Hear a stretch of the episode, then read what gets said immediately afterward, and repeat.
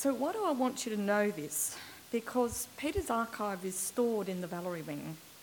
And while some of you have personal archives and while either have engaged in some way with the library about their care or wondered what you should do with them, and many of you will have used personal archives in a reading room here or in another library, most of you, with a few notable exceptions in this room, will not have experienced the sheer physicality involved in archival work or have an understanding of what it takes for an archive like this to be brought into a reading room neatly boxed and folded and preferably with a handy finding aid. And you may therefore think differently about what an archive is. Where you may see evidence, I also see material culture. Where you may see something finite, I see a process. And I'd like to share with you a little bit um, this view from the other side um, and give you a taste of the riches in Peter's papers. So here they are 115 boxes in the Valerie Wing. Um, takes up a good bit of shelving, and uh, in fact, Sid Nolan is right next to him. Uh, as I said to Jane and Catherine last night, we do now um, stack things pretty much in order of receipts, but we used to play naughty games, such as putting Patrick White on a shelf next to Sid Nolan. Anyway, this gives you a sense of the physical dimensions of an archive like this. But you know, the boxes look quite tame, don't they? They look still, stopped in time, but they're not. They embody other dimensions and especially that of elastic time. Peter's archive itself spans six decades, so obviously it covers his lifetime. But I also want to focus a bit on the time it took to get this archive into the Valerie Wing. First contact between Peter and the National Library of Australia was in 1981 when Peter wrote to the then National Librarian inquiring about the library's interest in purchasing some of his manuscripts. It was nearly 32 years later when the bulk of Peter's archive arrived here um, with, uh, alongside, um, uh, you know, according to our acquisition files, which are like our silent archive, I have to say. And this is not a record. The longest period we've ever had from first contact to acquisition was 44 years for the papers of Sir Owen Dixon, and by pure luck, I was the one who ended up finalising their move to the library.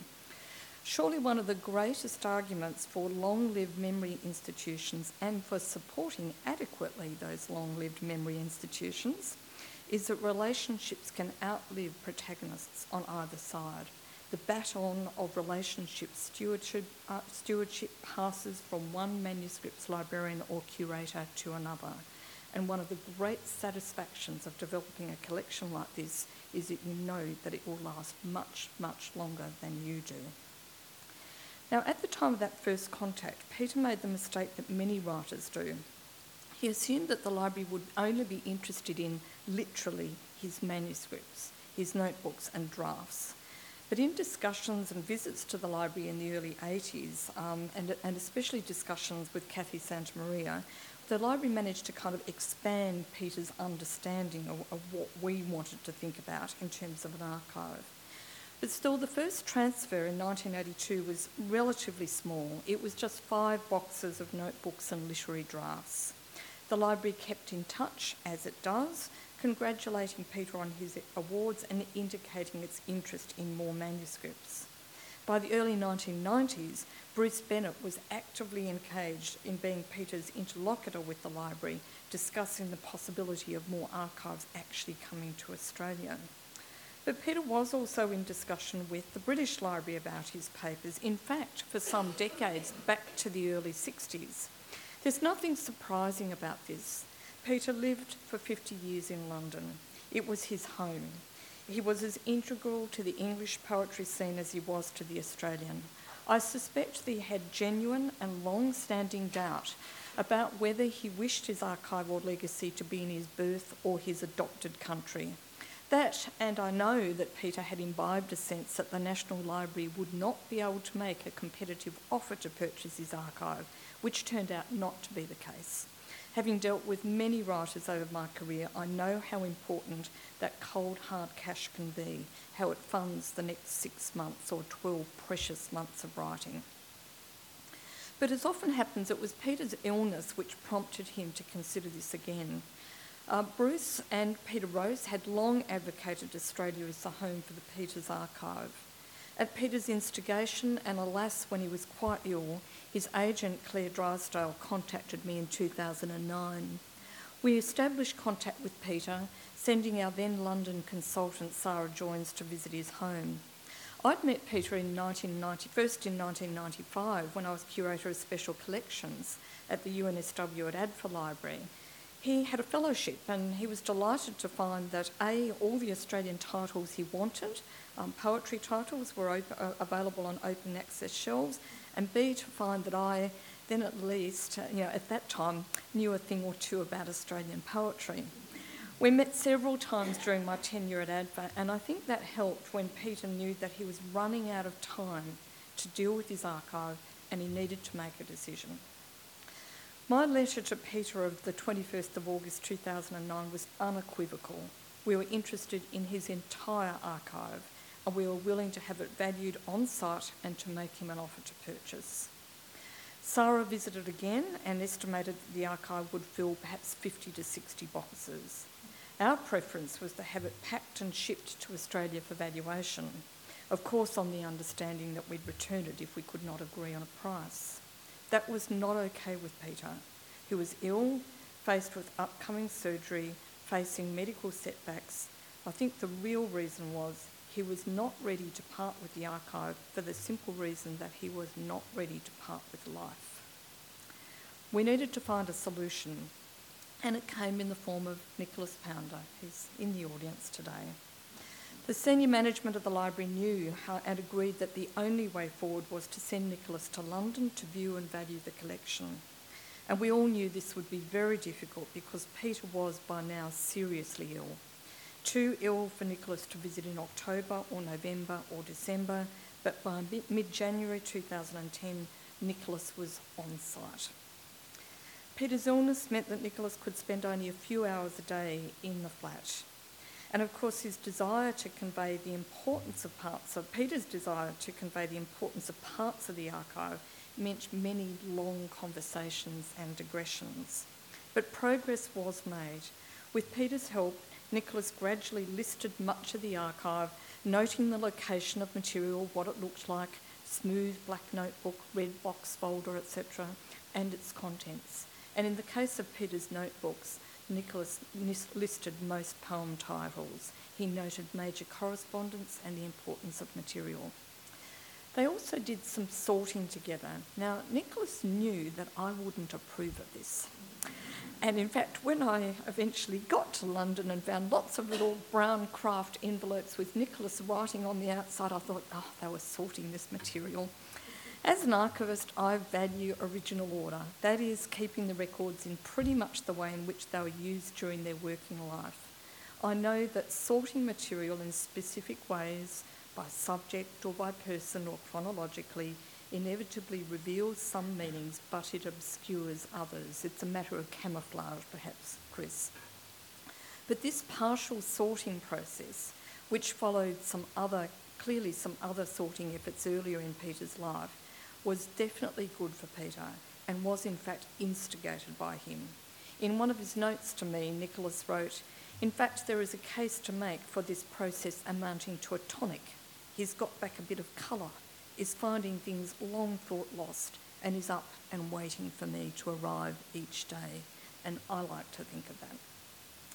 Nicholas ended up spending 19 days with Peter, and for those outside the archival world, this is an extraordinary amount of time to invest in trying to understand an archive.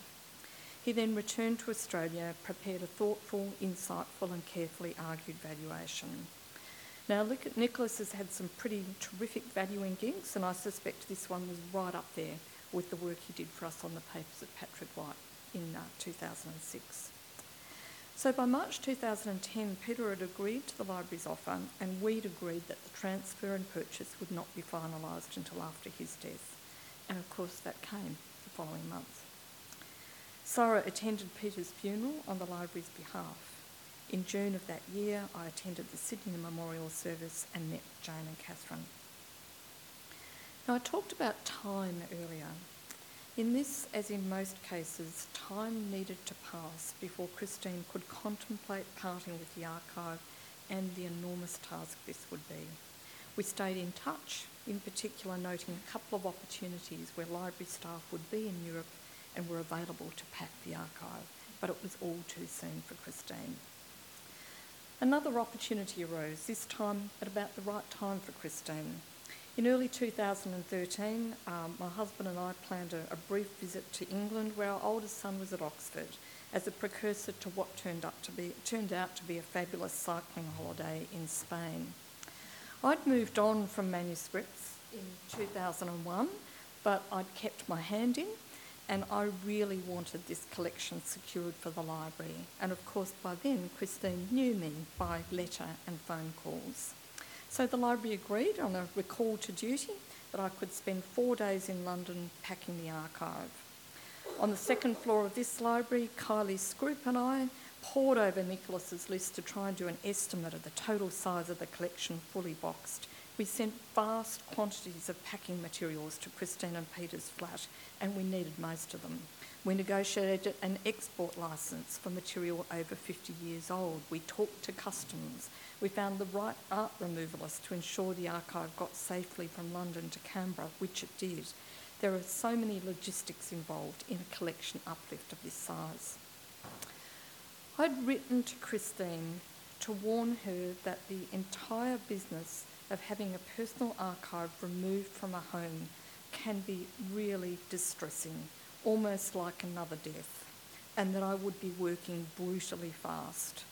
She wisely spo- uh, chose to spend much of my packing time elsewhere while extending just the right amount of hospitality. Russell and I were staying nearby, and the walks to and from Cleveland Square in an absolutely freezing March marched the start, a start and the end of each eight hour packing day. So I met Christine on the 26th of March and I got down to business. Remember, because of Nicholas's work, I already had a pretty good sense of what was there. A good part of the job was locating material Nicholas had identified red box file, top right shelf of the bedroom cupboard, etc. Checking it off the list and packing it. And the rest was finding a lot of material that Nicholas did not see. There were nooks and crannies in the flat everywhere in which archives lurked. So there was a lot more material to be packed than we'd estimated. So, find, identify, check, box, annotate list, haul box out to the third floor landing. By the end of day one, I'd filled 28 boxes, in some cases passing boxes to Christine while I perched on a ladder. On day two, after managing many trips up and down ladders with boxes, I called on Russell to help me with 10 really heavy boxes, up 25, 30 kilos each perhaps, full of papers sliding around inside them, you know, an, an OHS nightmare that were in closet shelves at least 10 feet off the ground. I held the ladder and I tried to think of Russell's strong uh, muscles and not of his joint replacements. So it was kind of, by, he'd, he'd, had two by then. So uh, by the end of t- day two, I'd packed 55 boxes. And in a note back to Kylie, uh, curator of archives, I noted, I am very glad of all my gym work because I really need my strength. In truth, I reckon it would normally have taken two people four days to do this, given the volume and inaccessibility of material. So, although I'm certainly the most expensive packer the library has ever employed, I've decided I'm very good value. By the end of day three, I'd filled 90 boxes, of which 65, 65 boxes were filled with correspondence. Along the way, I'd established a rough archival series structure and used this to order my packing and to make the archive more immediately useful for researchers. I'd discussed some material with Christine that she was not ready to send and documented that, and in fact, it's arrived this year, which is great. Now, on the 29th of March, I had to call in the help, that is, not just one heirs man, but two heirs men. I'd called our son Glenn the night before to see if he could possibly come down to London to help out if needed. Yes. Russell and Glenn both came to help me with the publications on this last day, packing these. We needed to go through a large set of journal issues and many, many books to identify what might be needed for the library's collection. So the rules of engagement were clear. If the journal or book was published in Australia, we would not take it as I could be sure that we held it here at the library. If it was published outside Australia, it needed to include a poem, essay, review, or other piece by or about Peter to make the cut. So I'd like to give you the picture. So many books in three rooms to be selected into boxes. Perilously little time before the removalists arrived that afternoon, and with us flying out to Spain at 5:30 the next morning, there was no room for movement here. Clear instructions, much gratitude from me to my blokes for helping out with this task, and oh, the frustration as the clock ticked and they would stop, ponder, come to share a really good Peter poem with me, or find something incredibly interesting by or about him. I know he's a really good poet, I would say. I'm pleased, but not surprised there's a letter or a poem tucked in that book, I'd say. And yes, I'm sure that one would be fantastic, but can we just get back to the boxes? In short, it was great. They loved helping out. They loved getting a little sense of the person whose papers I was collecting. And with their help, the three of us finished packing the collection and the publications just as Vince and Lee from the removalists Williams and Hill came to start taping and labelling the box. And it is honestly one of my fondest archival memories in more than 20 years of this work. As is sitting with Christine after every one of those boxes was carried downstairs, I'm happy to say by the removalists, not by me, and loaded onto the truck. And we'd seen the truck off, which was quite a moment for Christine and my menfolk had gone off to do something else. We sat and had a cup of tea, although I believe Christine had something stronger, and we talked about families, children, her practice, relationships, and everything slowed after four very fast days. The collection was on its way. Eight weeks later, after transport and customs processes, I was able to send Christine that photo of the boxes on the shelf, safe. Now, Nicholas's valuation report included a section headed Terrain, in which he wrote, Flat 343 Cleveland Square, and the papers of Peter Porter to be found there has been and still is the supporting ecosystem of an Australian writer who has lived and worked in London for well over 50 years. Each room at Cleveland Square reveals archaeological levels of industry and passion, and in almost equal proportions are all manner of recorded music, books, and things printed. In the face of such a tiered and faceted working environment, one cannot help but think of the complete removal and reconstruction of the painter Francis Bacon's studio, where a team of 10 archaeologists and conservators spent three years dismantling the room and its contents and transporting them across the Irish Sea to an art gallery in Dublin. But, he said, to practical matters.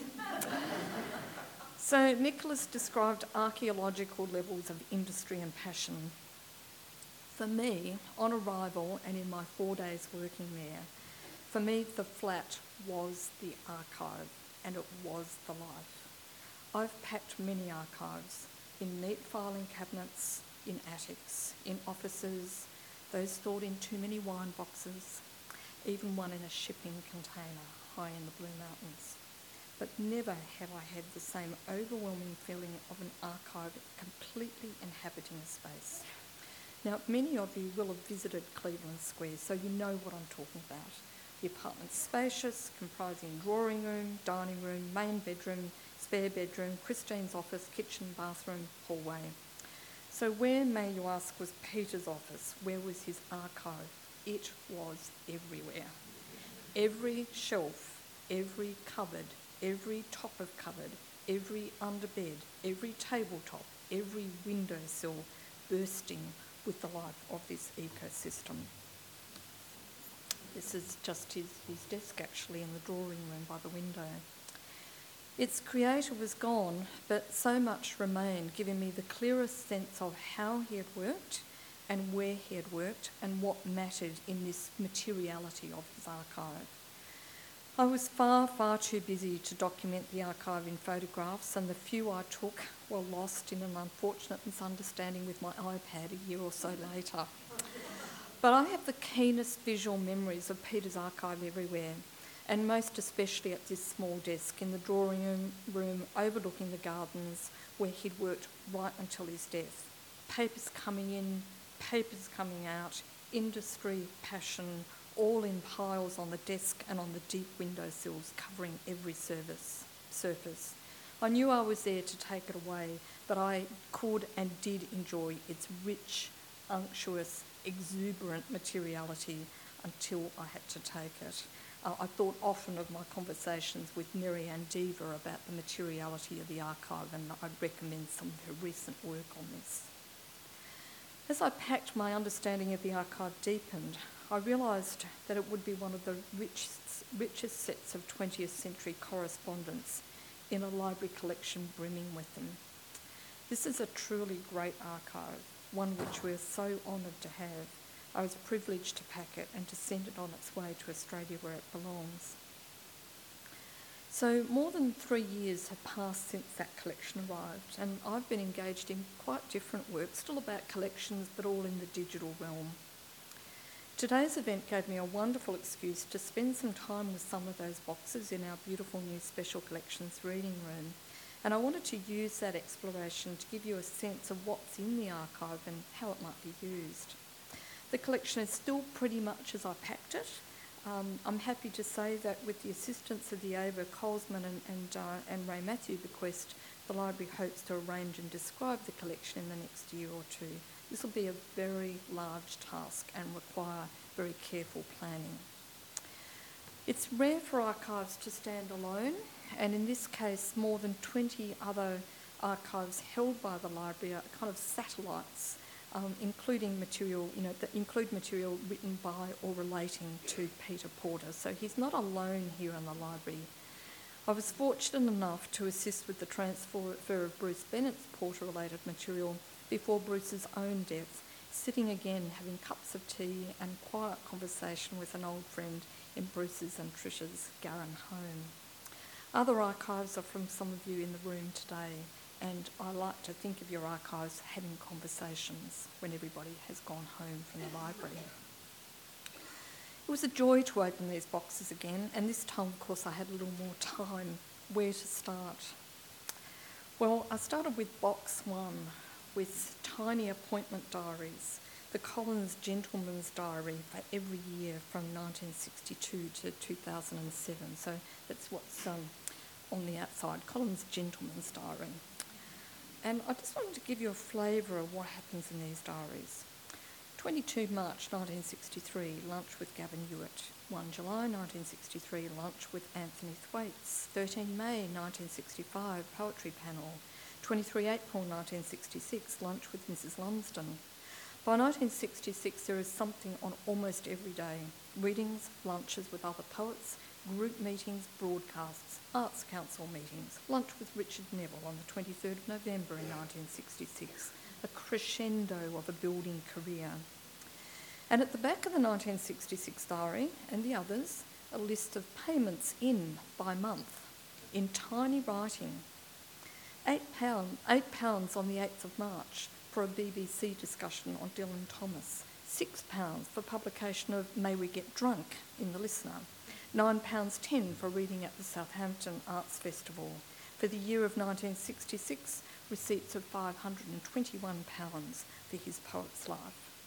By 1968, those receipts had grown to more than £1,000, with more payments for reviews with important journals and newspapers New Statesman, the BBC, £27 for an overseas broadcast on Coleridge.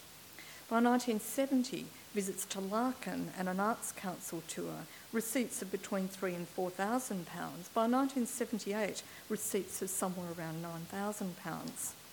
These receipts alone tell the story of Peter's incredible industry and his growing stature within the British arts world. And actually, last night, Jane was telling me that Peter was obsessed with the post and would go up and down the five flights of stairs all the time for the post, waiting for the checks that, of course, he's then recording in the back of those little diaries. So the diary entries alone provide a veritable roadmap to where Peter was, who he was seeing, what he was doing, where his work was being placed in print and in broadcast. But there's more. In the front of each diary is an address list, and for me, this was just a wonderful who's who of, the, of the Australian literary and artistic world and of the British, with which, of course, I'm much less familiar. Jill Neville in Paris, Don Banks in London. Some wonderful juxtapositions. In 1974, for example, Seamus Heaney and Shelton Lee are on adjacent lines. And I just thought, now there's an interesting pairing. that same year came a trip to Australia. This is the 1974 trip you were talking about, Chris.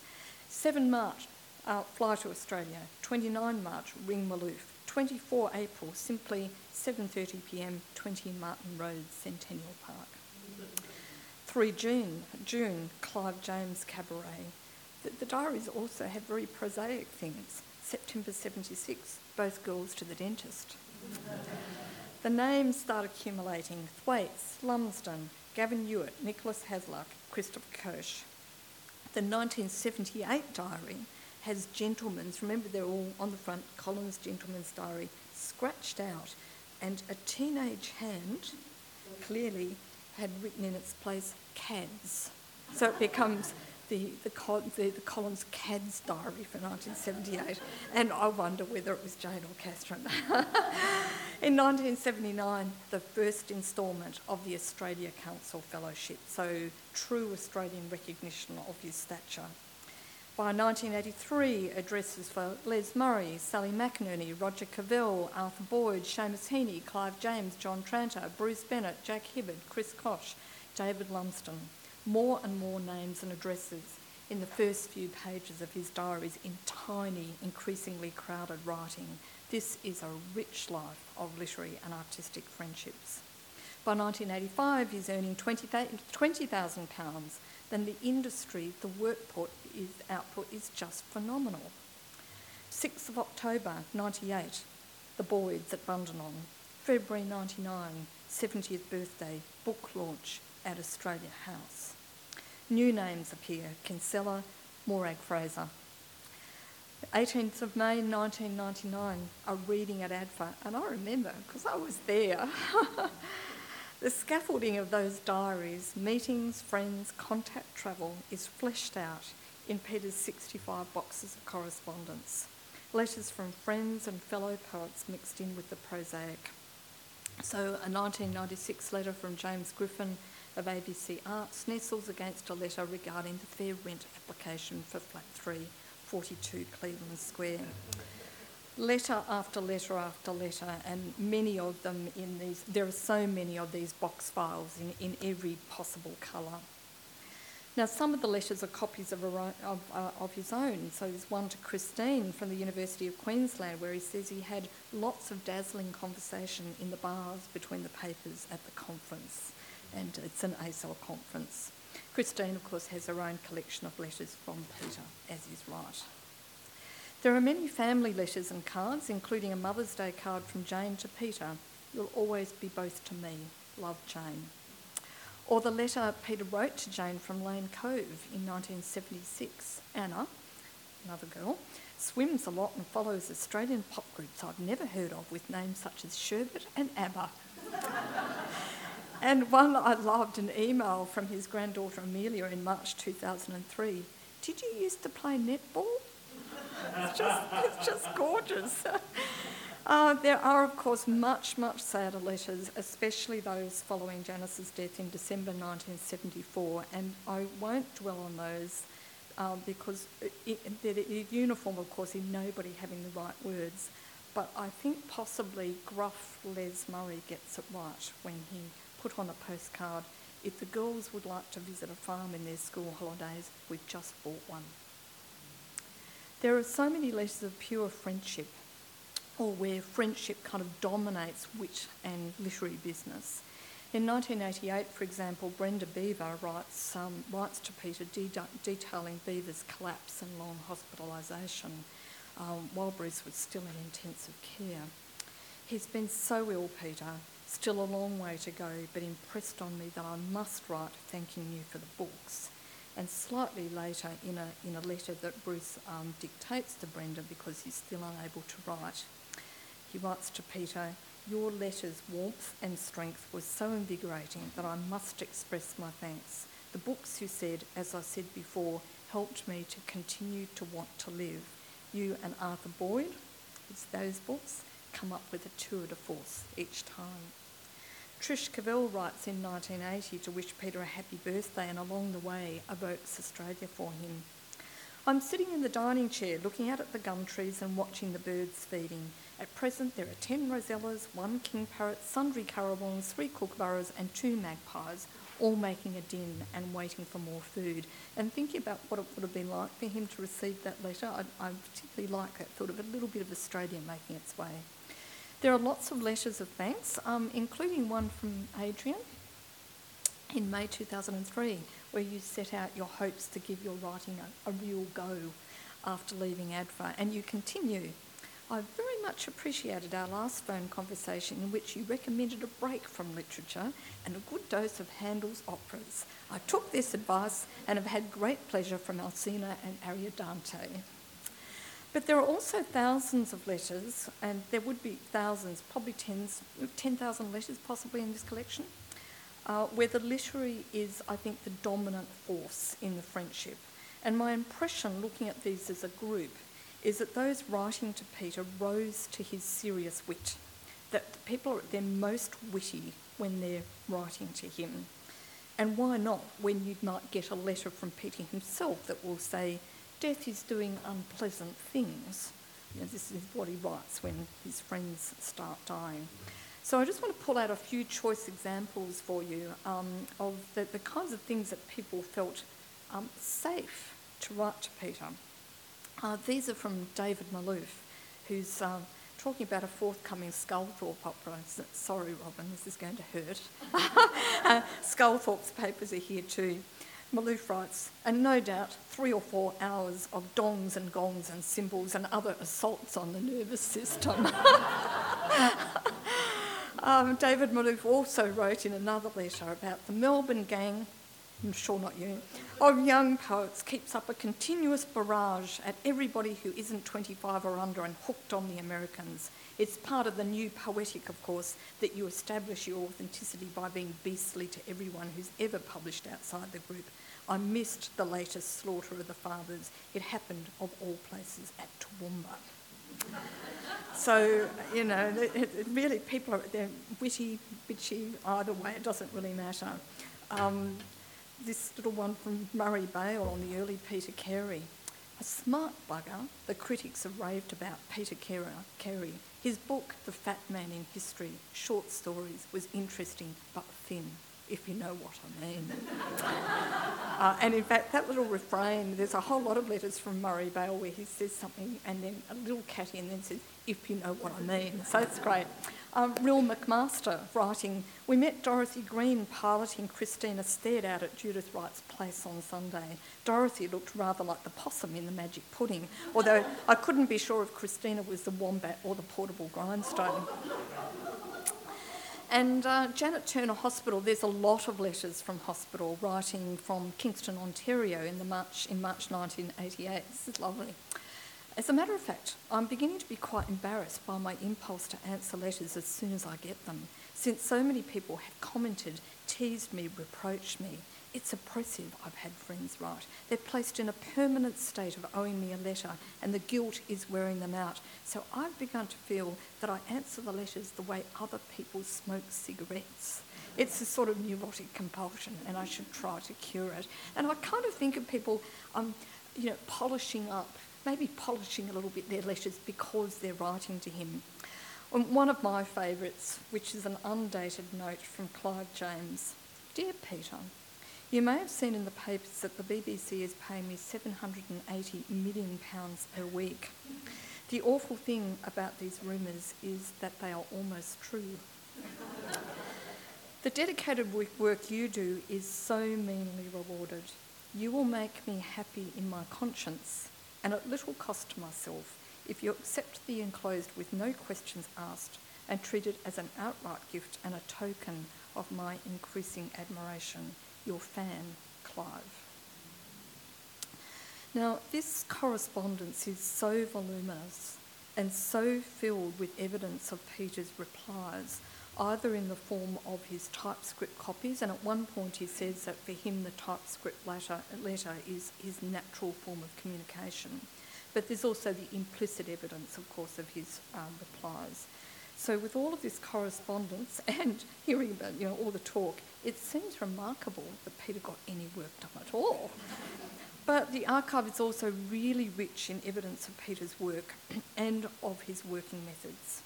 For example, on numerous pages on ADFA letterhead, uh, produced during that 1995 stint when he's preparing an anthology of Australian poetry, he's written Does one choose what seemed the best poems and then analyse them, or choose what one judges to be characteristic and hope that the overall impact will be of good work?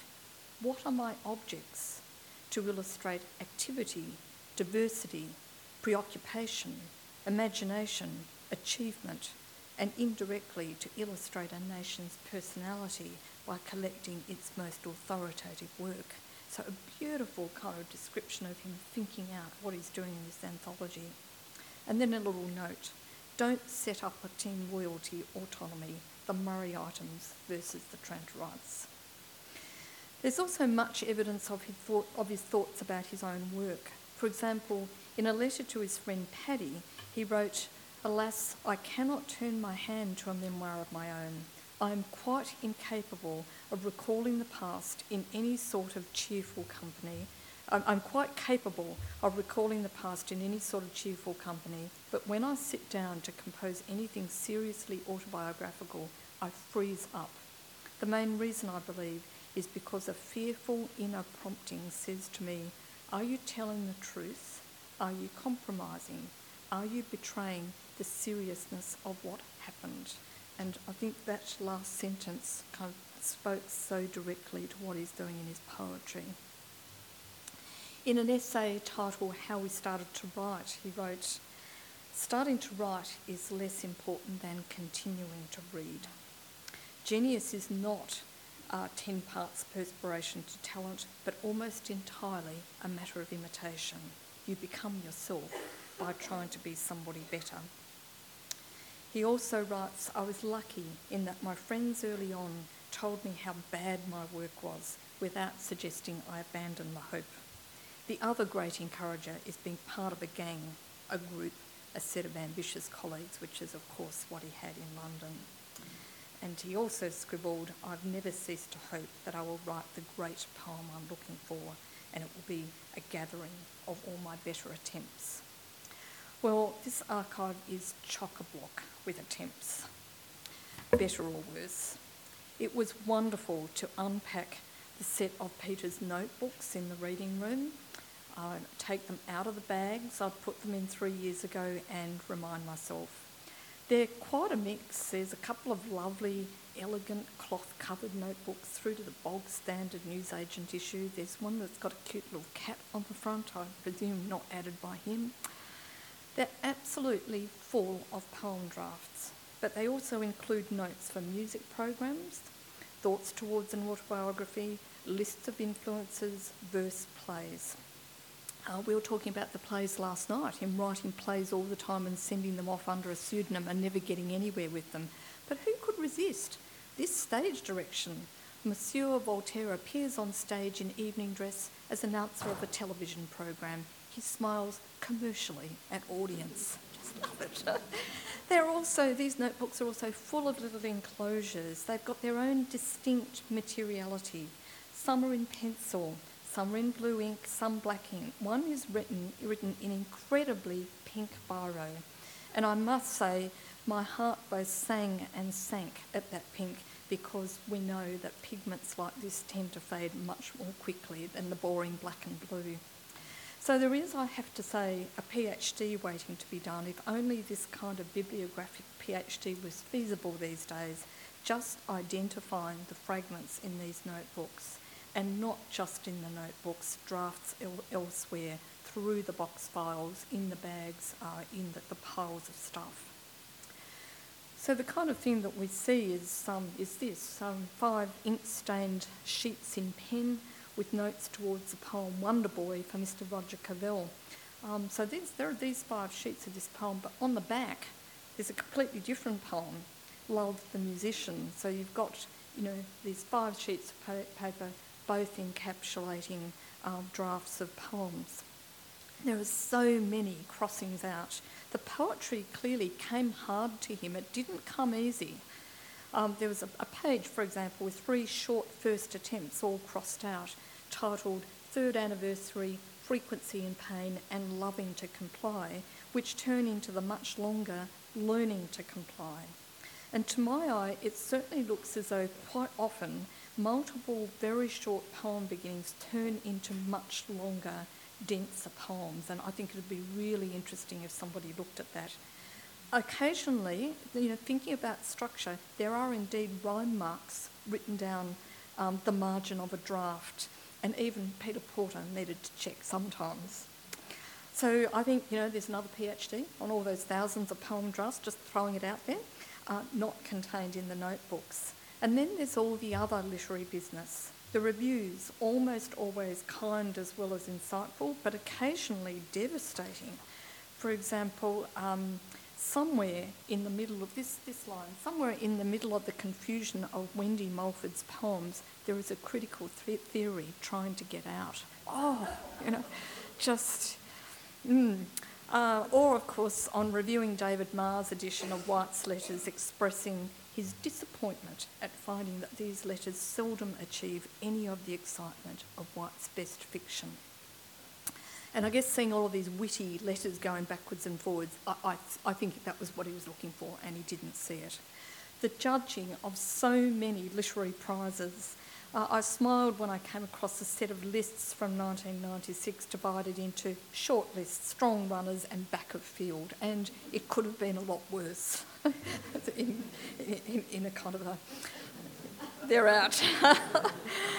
um, lists, so many lists um, lists for readings, lists for recordings of operas, lists for inclusions and exclusions in volumes, scripts for ABC and BBC radio drama and features, the music journalism, frighteningly knowledgeable and erudite. Yeah, I love this one. This is just fantastic. I mean, in fact, we know that he loves Blake, but he doesn't like that bit of it. And I thought, oh, T.S. Eliot at the top of the list there. so his music journalism, of course, is incredibly erudite, even if he hadn't heard of Sherbet and thought that ABBA was an Australian band. Yeah, this is great. Um, and just to go back then too, I think this one, this. Um, this list of my own classic greats, there are, uh, there are actually several points through the archive. I would imagine that if you really went through it, you, you might even find a hundred, where he kind of lists his most important influences, um, but the dislikes was the only one that I actually found. Yeah. There are scripts for the ABC and BBC radio drama and features. So, opening one box after another, one is struck by what Nicholas called industry overwhelming evidence of constant work in multiple arenas. Peter's work ethic was clearly phenomenal. So, sitting in the reading room, as I have been, opening boxes, one is immediately drawn into this huge accumulation of physical and evidential detail, feeling the paper between the fingers, unfolding letters, finding hidden treasures lurking. This is engaging with the archive at the page level, at the line level, at the crossed out line level, and at the level of the word. In a year or two, when we can make this collection, we can arrange this and describe this collection, the collection will feel different again. Pages will be unfolded, rusty paper clips will be removed, or be neatly placed in archival folders. This is all essential archival apparatus to preserve the collection and make it, uh, make it useful. But again, it's going to go through yet another process. This detail feels so different and yet is so intimately related to the feelings I had back at Cleveland Square, packing the archive fast and intuiting its contents and the importance of those contents as I went. I was also, of course, trying to intuit its natural order. On 28 March, while I was there, I wrote back to the library As I've packed the collection, it's become clear that although most of the organisation was Peter's, there have been a couple of other hands at work. Peter clearly kept his own correspondence in box files for many years, and it also seems clear that the groupings I've established, that is the series structure, were pretty much the ones he established for himself. Um, I, I, then go on to talk about some obvious movements of the material by hands other than Peter's, but I conclude overall the collection is in original order, but with some disturbances, especially just before Peter's death. So these conclusions are precisely the ones that can only be established when you're taking a bird's eye view of a collection, trying to assess its shape and its heft, not its detail. But there are some things that are absolutely clear at both the macro and micro level. The first I've mentioned already, Peter's industry. The second is the length, strength, and breadth of relationships conducted largely by correspondence, not just with Australians but with British po- poets too. And the third is related, and this is the one I would really, really like to see a PhD on, and one that I think might be doable in the current kind of academic environment. It seems to me that the archive provides incontrovertible evidence that Peter was probably the single most important force for decades by which Australian writers and poets gained an entree into the world of British letters.